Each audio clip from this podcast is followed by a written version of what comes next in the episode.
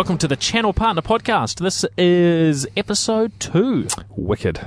Yep, we've uh, we've got the first one out the door, and now this is our second one, and we have some we have some good stuff to chat about tonight on this uh, on this episode. Yeah, it's going to be a, a really good couple of interviews coming through, and I think we've got uh, some interesting topics we're going to uh, navigate around. Definitely. So, you know, following on from the last episode, we're going to dive into a, a little bit of the um, uh, that consumerization and bring your own uh, device um, discussion, and and and talking about the the, the uh, move in the direction of the cloud. So, those are kind of the, the key topics uh, tonight. Now, uh, first up, Brad, uh, there seem to be sort of um, I guess we're we're on a transition at the moment, really. If we, if, if we look at um, we look at the cloud, we look at uh, the world today in terms of how people are operating. You know, it wasn't long ago that we didn't really have a whole lot of cloud services. The name cloud certainly wasn't out there. We might have, you know, people might have been using a few uh, hosted uh, hosted services of, of of various sorts, and that type of thing's been around for you know decades with you know computer bureaus and so on. But the um, you know this this move to the the um, just you know massive global uh, data centers and, and, and usage of the cloud. Um, that's something that really is starting to pick up a pace, isn't it? Yeah, well, there's th- there's three layers inside that. There's infrastructure as a service. That's where you can physically uh, rent virtual machines. Amazon, Microsoft sort of offer those. You've got platform as a service, and you've got software as a service and, and all those sort of three categories are really have really exploded across new, probably the three big key players out there, which is um, Amazon, Google, and Microsoft. Um, people say, well, hold on, but what about VMware? Well, v- VMware actually don't ha- have any of those services out there. They provide the software for some of those um, services to run on, and the other part of that software is, is primarily run on, on Microsoft solutions. So it's, it's an interesting dynamics out there at the moment, and I totally agree with you that where it's going and what we're looking for, it, it, it's going to be a, game changer, I think, in the next sort of two to three years for a lot of organisations. But there are barriers to it as well. And the one of the key ones for New Zealand customers over here is that um, is our communication line. So hopefully the, the and that, that, seems to be a global yeah. issue, doesn't it? I mean, w- w- when we look at particular segments, you know, there there are certainly places in the US, UK, Europe where communications uh, is is an issue. There are other places that have got access to great high speed fibre, reasonable pricing. Um, that's certainly starting to it's starting to improve in, in some markets such as New Zealand where we've got fibre optic. Um, you know, a, a, project going on, uh, an ultra fast broadband project going on, funded by the government. Similar things are happening in Australia. We've seen markets like Singapore where the government's got in behind and and made these things happen. Yep. Um, but yeah, where those where the communications technology uh, is insufficient, it can really be a um, you know a major problem in terms of being able to adopt and leverage the cloud technologies. Yeah, and I think that's where we're starting. I mean, my personal opinion for the next sort of two years, maybe even longer, is you, you're going to see this hybrid world and by that I mean you're going to have a on-premise physical infrastructure that's going to run, but you are going to have some services that you're going to consume out of the cloud, whether it's Google Apps, Microsoft Office 365, or or some other platform, you're going to start consuming some of those services and and move out maybe what I call the heavy lifting products like your mail system and maybe even your uh, CRM system, for instance, and start sort of saying, well, I'm going to host that out there, pay a monthly fee, and I'm going to live in this hybrid phase where I I, I merge the two together. And I I think for a lot of customers out there in the world, that that's going to be a really nice, appealing entry level into the cloud services. Mm. Well, a lot of organisations have been leveraging, you know, cloud-based services for a long time. We think of things such as uh, email filtering. Of course, there are a lot of organisations that do that internally, but you know, we've had there's been a number of really uh, major players such as Message Labs and so on that have been offering this sort of cloud or hosted uh, offering, and th- that's w- one of the ways that organisations have got their got their feet wet and have been using cloud services in those particular uh, individual sort of niche areas, right? Yeah, totally. And I mean, even things like um, Gmail or Hotmail or AOL back in the day. I mean, at the end of the day, those are still cloud services. You're an email system where you a lot of business um, organizations run their business from getting the email out of those free services. And it's those consumer-based services where where the where the bigger players in a lot of cases have uh, you know have gained the experience and you know have been able to put themselves in a position where you know now they've got they've got the, the skill set behind them. They know how to run services that are that are effectively always operational. Sure, there are, there are occasional outages, uh, but you know generally what we're seeing from these big players are really reliable, uh, really reliable services. Although, you know, still I think there there's a um, there's a level of risk associated with the cloud, isn't there?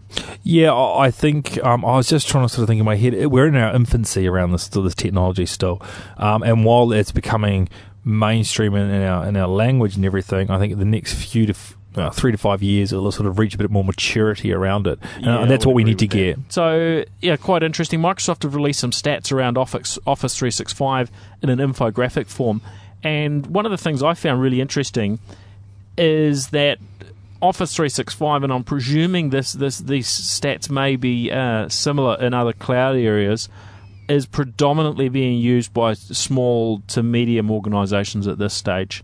Uh, at least 90% of the user base is from those smaller organisations. And so I think that gives us a, a bit of a reflection on what's actually happening in the market and those customers that are most open and willing to uh, make that jump to the cloud.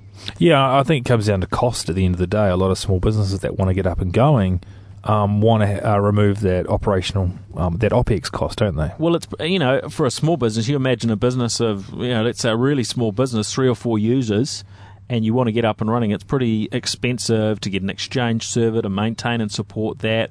All all of the all of the operational and, and support requirements, as well as the hardware, backup systems. What about redundancy? You know that's not that's not very uh, cost effective to do for a really small startup.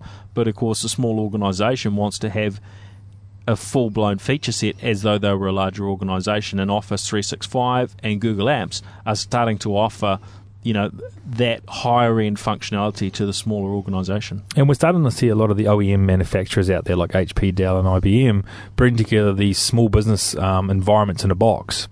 And where you buy your server, your operating system, and your cloud services in one small, cheap, I suppose, um, bit of infrastructure that you can just go and purchase, which is which is really good for good for small businesses because it removes the confusion. They can buy one part and consume those services nice and simply. So I- really like the way that that's sort of becoming commoditized down. It's really nice. Yeah, but there's a, I think there's a lot of risk associated with that. If you've got this one box that carries your whole business, and let's say you, you run Exchange server on a on a small box, uh, you know, if that box fails, your whole business is offline. And that's that's where I see the beauty of the likes of Office 365, uh, because it gives you, you know, your data is spread in a, in a redundant manner across multiple servers. So if there's an equipment failure, you're not at risk. Sure, you're still relying on somebody else uh, to to carry out and maintain that. Um, and there's always a little bit of risk associated with that, and you've got a risk of an internet outage. But you know the chances of actually u- losing your data in that sort of scenario uh, is probably much lower than a typical small business who you know somebody might break into their premises and run off with their server, for instance. Yeah, and I think the if, if when you start getting that hybrid world where you've got Google Apps or Office 365 integrated into the hardware and the, the OS, where you can have that one uh, world where you do have that sort of on-premise server and your services in the cloud, and it's all built together. That niche that's coming, and I mean, That's Microsoft just have that's something. early days, isn't it? Yeah. I mean, uh, we've got um, Microsoft Small Business Server, the Essentials Yes. uh, 2011 product, which is targeted at the 25 user and less. So it's really the you know very much the smaller businesses, but it's it it takes that hybrid approach where you know, traditional or the older versions of SBS going back over the last 10 years have always provided exchange and, you know, file and print sharing and, and, and so on. Um, this is a, this is a change to that with the, uh, with the Essentials product, isn't it? Because we, the, uh, the customer is able to leverage the cloud and Office 365 so they don't have that risk around how do we support, maintain, backup exchange, SharePoint, um, because that that's that bit sits in the cloud, but they've still got the local server for you know file storage, being able to back up the individual machines and so on. Yeah, I, I, I think other vendors like IBM are also starting to bring out products that do that as well. Um, I don't know about Dell. We'll have to maybe put a call into Dell to, to sort that out. But uh, there is definitely a lot more of these these hybrid environments in that small business space coming out. But the, the small business server essentials is definitely the first one in the market where I've seen it tightly integrated throughout. Yeah, and I, and I think that's something that uh, is is a good place to start with the smaller businesses. It's a good, I guess, a good place for Microsoft to road test the technology. If you know, if there are th- there are things and kinks to work out, it's you know the demands of those smaller businesses aren't going to be quite as as hefty as the larger ones. But you know, we're even seeing some pretty large enterprises that are starting to. Uh, uh, you know, leverage Microsoft Cloud services in terms of their Windows Azure and SQL Azure. Um, you know, Office 365 for sure had you know has had some takers in the um, in the in the bigger business space as well. Yeah, and Google Apps has had had a big penetration across the education sector as well.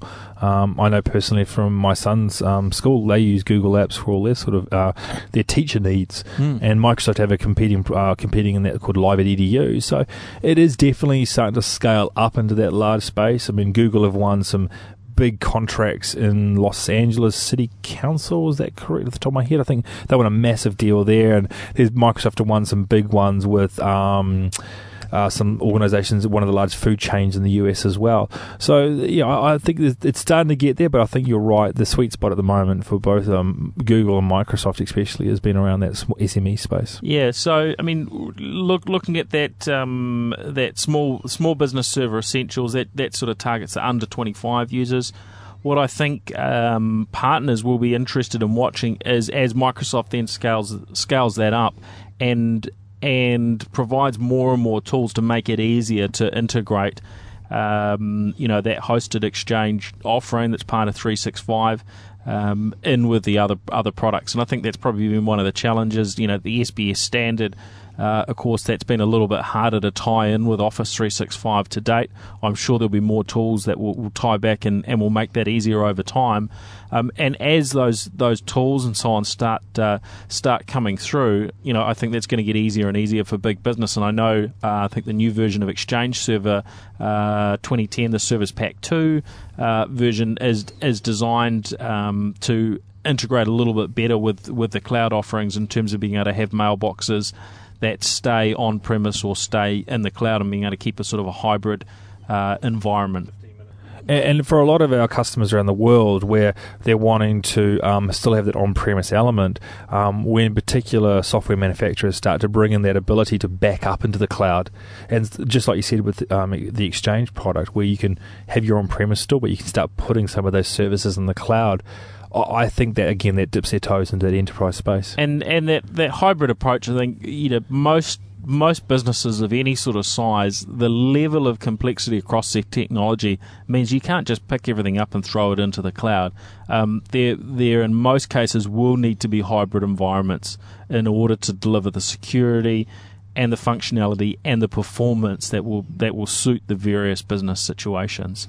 Uh, you know, longer term, sure, that picture may change you know, at the moment, smaller businesses being the ones that are jumping in there, they have less concern about security, about performance, th- th- those sorts of things. Their, their, I guess their benchmarks are a little bit lower, so you know it makes sense for them to move on board.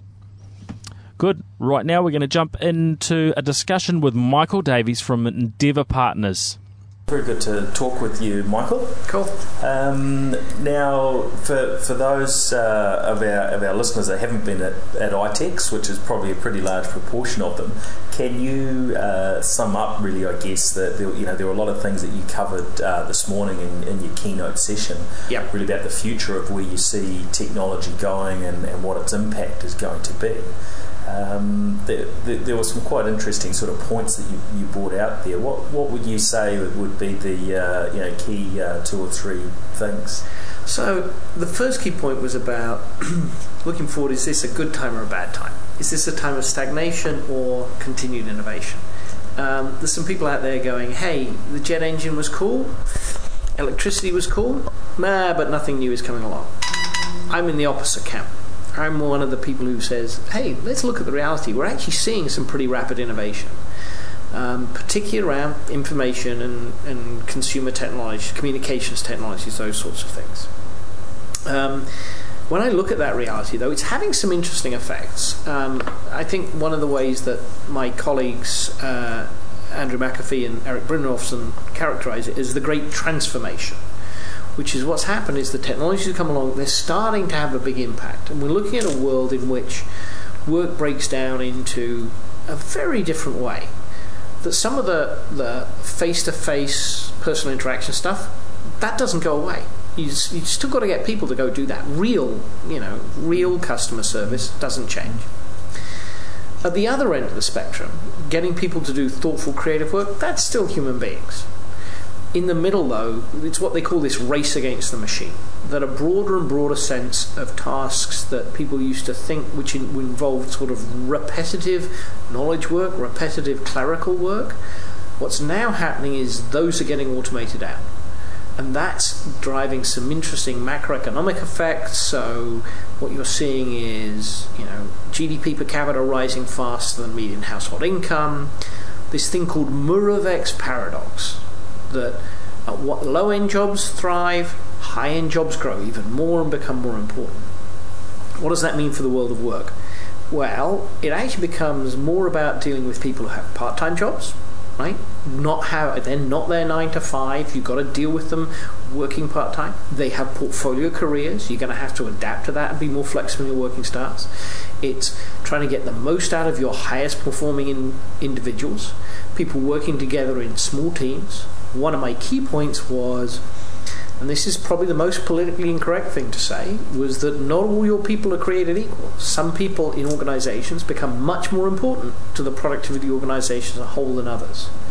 And you're doing this in a context of the tools that you will be using to support those people. So if you sort of think about the role of a CIO as sitting between what the nature of the work is going to be and the tools they're going to have and the enabling technologies, will overwhelmingly be app phones, tablets, and cloud services. We were just talking about the extent to which the ease of those pretty consumer oriented technologies, the ease of deployment, the pace with which you can use them, how useful they are for that sort of ad hoc collaborative work, how important they are to people who have complex lives where they really want mobility and balancing a portfolio, um, are that they're already being widely adopted. Some organizations have sort of recognized this. I was talking to the guys who are responsible for the future of IT at Thomson Reuters, and they're already in the hey, we don't ever expect to spend any more on expanding our internal IT infrastructure capacity. Everything new we do goes in the cloud. Wow, that's a Every, big change, isn't it? It's a huge change. I mean, they're one of the most forward thinking. I see a range in attitudes from everything from the oh, this is an absolute historical inevitability, we're going to stop building big new servers, um, through to the over my dead body. But then you start asking the guys who are saying over my dead body what the reality is about their policies and their observation. You start pushing them on them, and, and, and the reality is in those organizations, sometimes we've seen whole divisions basically secede from corporate IT. One, one organization we know well who found itself with a division that was in essence competing with, you know, so the likes of eBay, PayPal, and Google, went to corporate IT, and, and when corporate IT couldn't deliver, they basically declared independence. Said, nope, thank you. We're going to go do it ourselves because we can build it cheaper and faster using common. Well, you're not going to get all this. True. But actually, we can get more of what we want. And they basically went down I, am not sure if complete consumerization is the right way to characterize it, but very cloud oriented. It has much more of the feel of a consumer service. Um, uh, and that actually means that the other, you know, sort of the other key thing here is um, making sure that you've got good connectivity and you're supporting mobility. And that set of things goes together. Big shifts in the pattern of work, big changes in enabling technologies, growing importance of connectivity and mobility. So, you know, we, we talk to a, a, range of partners with the podcast. We, as well as the NZ Tech podcast, some of our listeners will be uh, that will hear this come from uh, Channel Partner Podcast, which is a, a, global podcast aimed at the channel.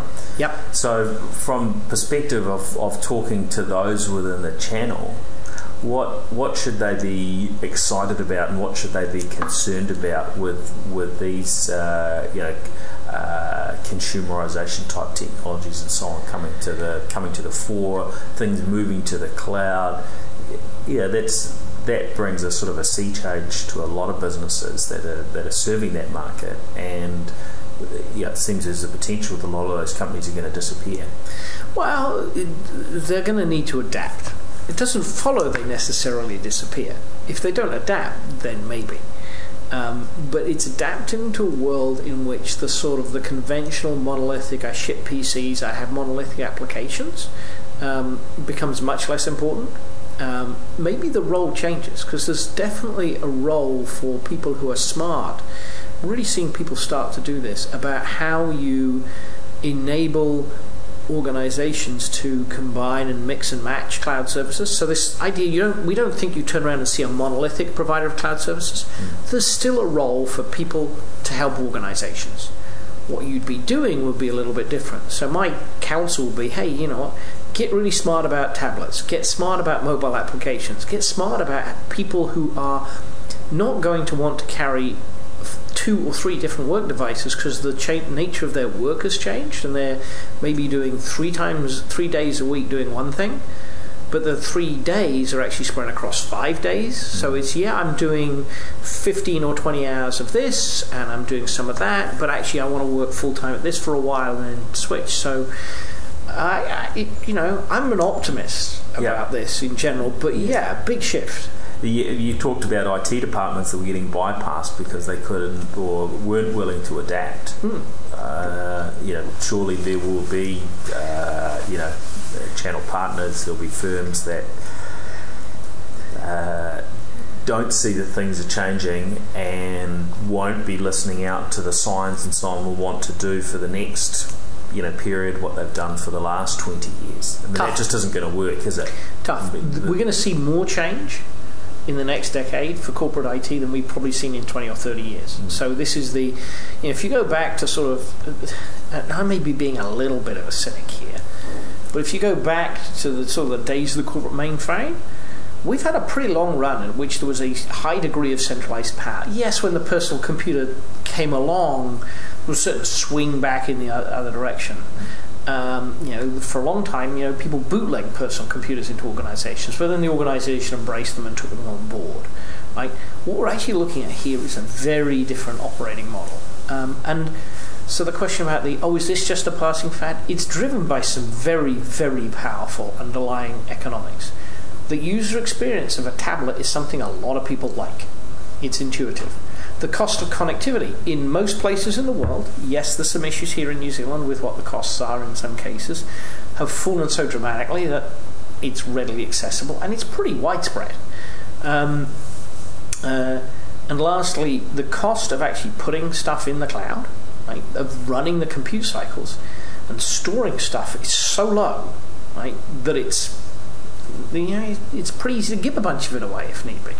That's a very powerful set of underlying economics in terms of user preferences and the cost of the pieces and right. Yeah. This, the, these devices we carry around, you heard mine beeping a moment ago, is you know that's a that's a very powerful little handheld computer for 500 bucks, right? Give or take a tablet is actually an enormously powerful device with gigabytes of storage that's thin and mobile and light has touch interaction, less than a thousand bucks. So where where do you see uh, you know what's the world going to look like in you know 20, 30, 40, 50 years time from a perspective of you know we're moving in a direction where more and more is getting automated. You know we're starting to see uh, you know, robotics getting to a point where that sort of technology is, is commercialized in various areas. We heard a few months ago uh, that one of the big um, Chinese manufacturers who, who uh, you know, makes iPhones and various other devices uh, is, is uh, rolling out a million uh, robots over the next sort of 12 months or so. Yep. Uh, we've got all these sort of changes. What's going to happen? We're going to end up with a with a portion of the workforce uh, that there just isn't going to be any work for because those jobs have disappeared? What A bunch of those what, jobs What do you see happening? a bunch of those jobs are going to go away. So there's an issue here, which is um, the, the the GDP per head will continue to rise. We're seeing gains in productivity. We're seeing we will see continued growth. There's a distributional issue, which says that a bunch of low end of what have been characterized as you know high touch, low end jobs they don't go away and a bunch of high end, creative, challenging jobs become even more um, important, even more highly leveraged because of the way you can use information and communication technologies. Yeah, there's a challenge in the middle, um, and that's going back to what Charles Handy was saying.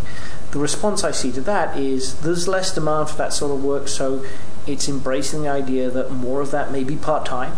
You may be doing a couple of combinations of that. Um, and yeah, there are some distribution and policy issues, which are sort of outside my remit about how you deal with those second order issues, but they, they're going to be real.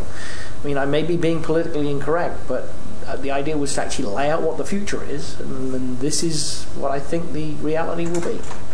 And so, how how do you think that would what that what would that look like potentially here in, in New Zealand? Well, I actually think we're in a good place in some interesting ways. I mean, I think for there's been for longer there's been more of an embrace in New Zealand of work is not the only thing that gives life meaning.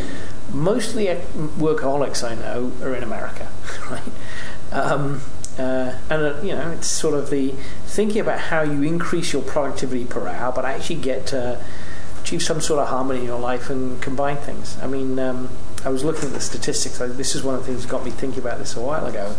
You know, instead of thinking about you know GDP per capita, start thinking about GDP per hour and how you use your time and how you are highly productive.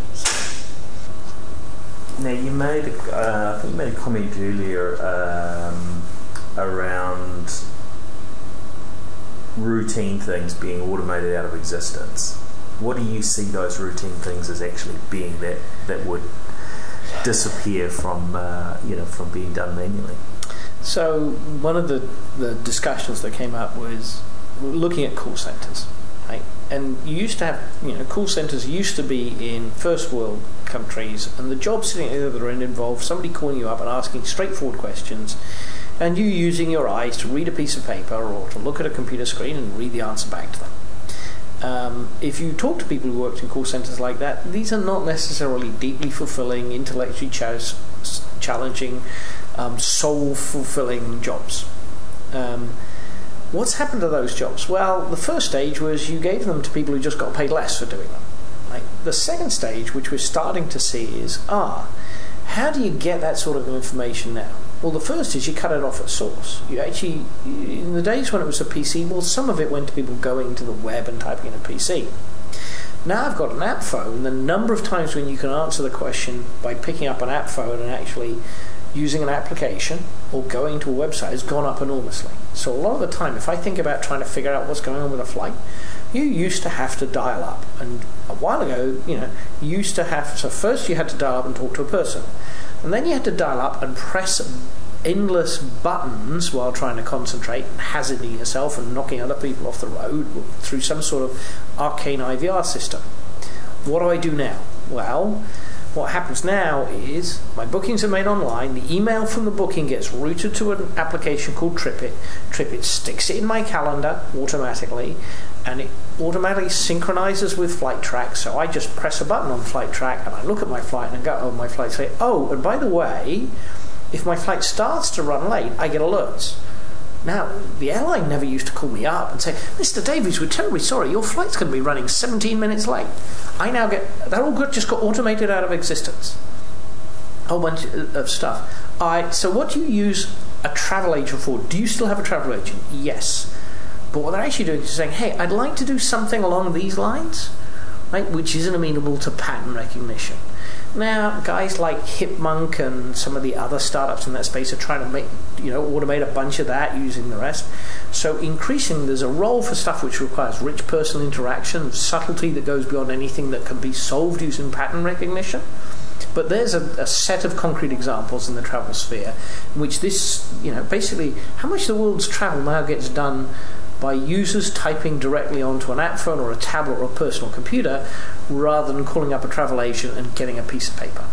And I think you mentioned things like driving and gardening and other other other things. Is, yeah. is that uh, how how, re- how realistic do you see those being in the in the short term? You see that being you know longer term? Who's going to you know driving I, I'd like someone to go and pull out the weeds in the garden yeah. and and, uh, and mow the lawn, uh, but I probably won't be spending hundred k on a on a robot to do it. What, what's the realities on those sorts um, of things? So it, it we're looking at the early days days. So Charlie Grinnell at Harvest Automation, the guy I was talking about, is looking at uh, helping uh, robots who are helpers. They're not completely autonomous, right? They help the people who are doing this task. But that's the early wave of the figuring out where to put you know, garden plants as part of a, a, you know a market garden activity is not cognitively challenging. We were not making big intellectual demands to the people who are doing that sort of work. So find a way to, to make a machine do that little bit of it. The Google, I talked about the Google driverless car. You know, being able to do that, eh, a long ways away. But think again about go look at an airport. How many airports now have unmanned trains? Right? That used to be people driving buses around. Right? It's not actually. So, can you structure the task in a way which enables it to be automated? Can you do some sort of pattern recognition? Yeah. I don't know how messy your garden is. I don't know how hilly your garden is. But is it mowing it? Yeah, we have robot lawnmowers. Now their uptake isn't much. Roomba from iRobot in Boston, um, Helen Greiner's firm, very widespread. Right? I have one. Why? Well, you know, I walk out, I hit a button, I come back, the apartment's been vacuumed. Works. It's a very so a lot of the stuff. If you can be structured, if it can be routine, I then a bigger and bigger proportion of that is, is getting motivated. By the way, when it comes to driverless cars, I think New Zealand ends up probably being the last place on earth you end up with driverless cars, just given, you know, that we don't have that many straight roads. Yeah, that's a, probably a good point. Okay, great. Cool. All right, thanks for your time. Thank you. Much appreciated. Cheers. Okay, that that was good. Um, appreciated having uh, having that discussion with uh, Michael Davies from Endeavour Partners. Um, right now, we're going to dive into our next discussion, which is with Trevor Clark of IDC. Yeah, and I mean, obviously, IDC generate a lot of the um, the data and the information that the analysts use, but also that the media and uh, people like ourselves consume to see what's going on in the market out there. So this is going to be a really interesting interview. All right. All right. Thanks for talking uh, with us, Trevor. My pleasure. Uh, maybe you can give us a little bit of an introduction of, of what you do. You work for IDC uh, as a senior analyst. Can you can you tell us what that what that role involves and what your particular areas of focus are? Sure. So uh, I lead a team of analysts who look at uh, infrastructure across Australia and New Zealand. Um, two of our key areas. One is the data center and what's happening in the data center in terms of facilities and also all of the IT kit that sits on the floor. Uh, and the other big focus, uh, which is probably really relevant to ITEC's event today, is the, is the workspace and what's happening in terms of the way employees uh, use technology to do their jobs and how we're trying to change that ecosystem going into the future as well. Great. So, you know, you, you talked today a lot about some of the, the stats around the consumerization of IT, uh, the bring your own device type models and so on. What what are the what are the highlights of that from your perspective in terms of what this what what you've found from going out and surveying the market compared to maybe what some of the perceptions are out there amongst uh, amongst those within you know within the channel and those uh, you know who, who work um, as CIOs and, and, and internally within the businesses. I think the big thing for us that we've found after doing our research into the workspace and consumerisation of IT is really that there there are a lot of assumptions being made about what's happening uh, in these workspaces and in many cases we're taking these assumptions for granted because a lot of us hold the same assumptions, particularly from, you know, if you work in the IT industry or you're a tech evangelist, you kind of go, yeah, that's, that's right, that's exactly right, that's happening. But we found through a lot of the conversations we had, uh, whether it's with our own colleagues or you know in the market itself, that not everyone agrees with it. Not everyone agrees with these assumptions. So what we found, and what's probably most telling for us, is that a lot of the things around the consumerisation IT are really driven by a select group of people and a very highly influential group of people. Um, so your CIOs, your tech evangelists, who are typically any kind of consumer who's very vocal and enthusiastic about technology, as you and I are, I take it. Your CIOs, for example, as well. But the majority of employees don't, at this stage, necessarily agree with those assumptions. They may in future, and we definitely see there's a lot of attract, lot of traction and momentum behind the consumerisation story. But at this stage, it doesn't necessarily have the majority of employees agreeing with these things. There's things like bring your own device. Not everyone does want to bring their own device. So for us, that means that we need to, uh, if we are in an enterprise or a business context, we need to look at what does that mean for my business case? Am I basing my decisions for workspace projects and strategies around the proper information? You know, and do we need to go back and test our own assumptions? And I would suggest in many cases, what the research shows us is that we do need to test some of those assumptions. That's not saying consumerisation of IT can't be harnessed for a, a fantastic result, and there's not a lot of benefits in some of these things like social business, mobile business, you know, cloud deployments, collaboration, media tablets, these kind of devices, there, there are some very great benefits that can be had. But we need to make sure that we're doing these things for the right reasons. And we're going to get the support of our clients, which are the end users. So, what what are the right reasons? I mean, there are some businesses that are, uh, with the current financial climate, are changing the way they're, they're, they're structured, and there's some, you know, the, there's, there's a number of you know, sectors, some creative firms, and other spaces I've come across where uh, they're really looking to, to let go of, of the costs associated with uh, having to run their IT system. So they're saying, well, if we can just throw it all on the cloud and everyone can bring their own computer, that solves all the issues. Well, what would you say to that, for instance? Is that the right way to I'm, look at it? I'm going to be I'm going to be a bit cheeky and give you the how long is a piece of string Yeah. answer there, and I'm, I'm sorry to do that, but it, it really is the case. It, it's a it's a case by case situation per company, per industry, and their own internal strategies and how they want to do things. For some companies, it will make absolute sense to let their employees bring their own devices and put everything in into a cloud service. For others, it won't. And that, I guess, is one of the opportunities for the channel is to try and identify and help companies work through that process, which is to say, okay, well, let's look at what do you actually want to do as a business? And that's probably the first important point is to work out what it is your business goals are and how can IT and your workspace underpin uh, your efforts to try and achieve those business goals. And so that will mean obviously different strategies for different industries and different people. Some people will see competitive advantage in one technology over another, and it gets more and more complex as we go through that. But that complexity and that uh, that change that you mentioned is definitely an opportunity for the channel to go ahead and, and actually help in that regard.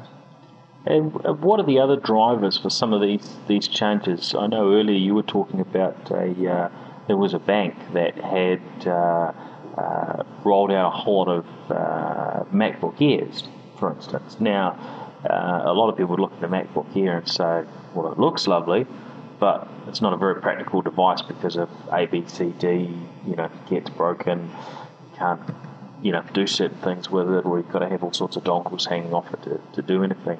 Um, do you know the case behind that one? What, what was the what was the driver and and uh, you know was there a, what was the business case for, for, for doing that, for instance? Sure. So I don't know the specific details around that case, so I can only talk about what I've known from uh, from what I've heard and seen in, the market at this stage. But from what I understand, um, is that the Commonwealth Bank of Australia, uh, when they opened up their new office in Sydney, it was a new facility for one of their business units.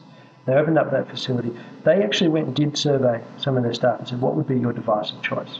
Right? And the most popular device that came up was the MacBook Air, according to what their survey told them.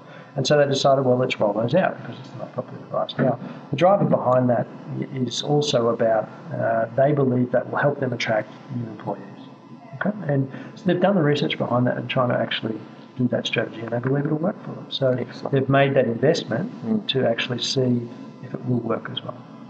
And I guess that's something they they judge over time in terms of how how successful that is. What are the what are the outcomes? Are they getting better quality Absolutely. people? The competitive, there's a big, there's obviously a lot of competition between the big banks in our region across ANZ. And being able to gain a competitive advantage through the use of technology, if that means it, it results in you getting uh, more talented employees on your books, then that's worth doing for them because it's all about improving productivity and getting competitive advantage. Incremental increases in percentage for them can mean billions. You know? So there is value for they see value a lot of these organisations in doing these workspace strategies, and you'll see that increasingly across a lot of organisations as they address the the big challenge in our economies is productivity. Right? And so if we can address that challenge through using technology better, then uh, I think you'll start to see a lot more organisations look to how they can boost that their, their, their productivity mm. within their, their employee base.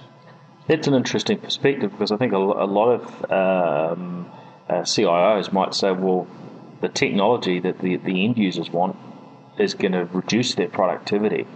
Uh, you know, it's, it's maybe not enterprise, you know, uh, class equipment. It's consumer class equipment. Uh, but obviously, there's a flip side to that as well. Well, when I say the productivity version, I'm not making a distinction between business or consumer technology. So there's no real comment around whether one is better than the other in terms of different kind of tools there. Um, that again comes back to a what are you doing? What do you want to do? What's the best tool for that? That may be a consumer technology tool, hmm. but it may also be a business tool. And you've got to make that evaluation depending on what it is that you're trying to achieve. Um, so I think, though, yes, there's a, there will still be concern by people around consumer technologies. Often the upgrade life cycles are far too fast, um, particularly if you're looking at operating systems and applications and the control of who has control over you know how you deploy and when you can deploy and if it's the application's okay and so forth. There's all those sort of questions, um, which is one of the reasons why you see things like if you think back to when smartphones came out, right? People often said smartphones were going to replace ruggedized devices because, hey, that you've got a camera on it and you can read barcodes, etc. But what happened is you saw ruggedized devices dip a little bit as a result of that. Some organisations started to use smartphone devices. But now you're actually seeing a rise again in ruggedized devices, mobile devices, mobile computing devices, because the performance on specific tasks is much better by using those than using a consumer device. The total cost of ownership can be, in generic terms, uh, better, uh, and you have a much longer life cycle for those devices than something which might be replaced every 12 months, and which has a lower level of uh, uh reliability in terms of a rugged environment sure. for some of those technologies. So you're absolutely right in saying that a lot of CIOs will turn around and say yay or nay. This won't give you productivity benefits, but um, it really should come back to a well, what's the best tool for this job? And that's that. I think you'll start to see more people though say, well, let's consider the consumer option. And so, what what are you seeing at the moment? Would be the big trends that uh, you know that that partners need to look out for and be aware of in terms of, for instance, the the uh, the the adoption of uh, uh you know tablet type devices and, and, and so on. Uh, so if you're looking at it from a device perspective, I think uh, in particular a couple of the big trends. One is obviously enterprise mobility. That's a very big conversation to be having at the moment. And we do seeing as a very big focus for that. As part of that, um, obviously uh, delivery of applications, enterprise app stores is a big conversation, and modernising your applications uh, to be able to uh, be used by mobile enterprise employees. Um, another big part of that is the cloud conversation. Do you uh, adopt a, a, applications as a service or software as a service model and allow employees to use those off a, off a different kind of device. Digitization of workflows is a very big conversation when it comes to this. If you're putting in place media tablets that are meant to be replacing paper documents, there are implications for doing that. It's not just as simple as saying, I'm just going to take my iPad or my media tablet instead of this big bundle of legal documents. That's great. You have to a digitize those legal documents, make sure it's in a great database. You have all those connectivity questions around how much bandwidth you're sending across to that device as well. The storage implications of that, search recovery. There's a lot of conversations around doing that that need to be aware. But that's a great opportunity for Channel because a lot of that comes changes the model from being transactional with devices, just selling a device which is becoming quickly commoditized, having margins squeezed to a much greater value conversation around how you can get greater business outcomes for an organisation. And that means services, and it means a stickier relationship and a longer relationship, typically with higher margins, which is a very different conversation than selling a device at a competitive price to Joe down the road. Absolutely. Excellent chat there with Trevor Clark from IDC. Uh, you know, quite interesting some of the information that they, they've gleaned from the, the various interviews and surveys that they've, they've been doing out there in the market. Yeah, look, I, I, I personally consume a lot of the IDC information, it's so valuable for us out in the industry out there, and, and for a lot of a lot of the channel that's there. I think it's a good benchmark to see what's going on in the industry. Yeah, yeah, excellent. Hey, uh, thanks everyone for listening in. You can, of course, find us online. We're channelpartnerpodcast.com. Uh, you can find us on Twitter, and that's Channel Partner, or at Channel Partner. And uh, we have a Facebook page as well. You can you can search for us on uh, on Facebook. So thanks very much for listening in. If you would like to get in touch, you can email us feedback at channelpartnerpodcast.com. Cool. Thank you very much. Bye.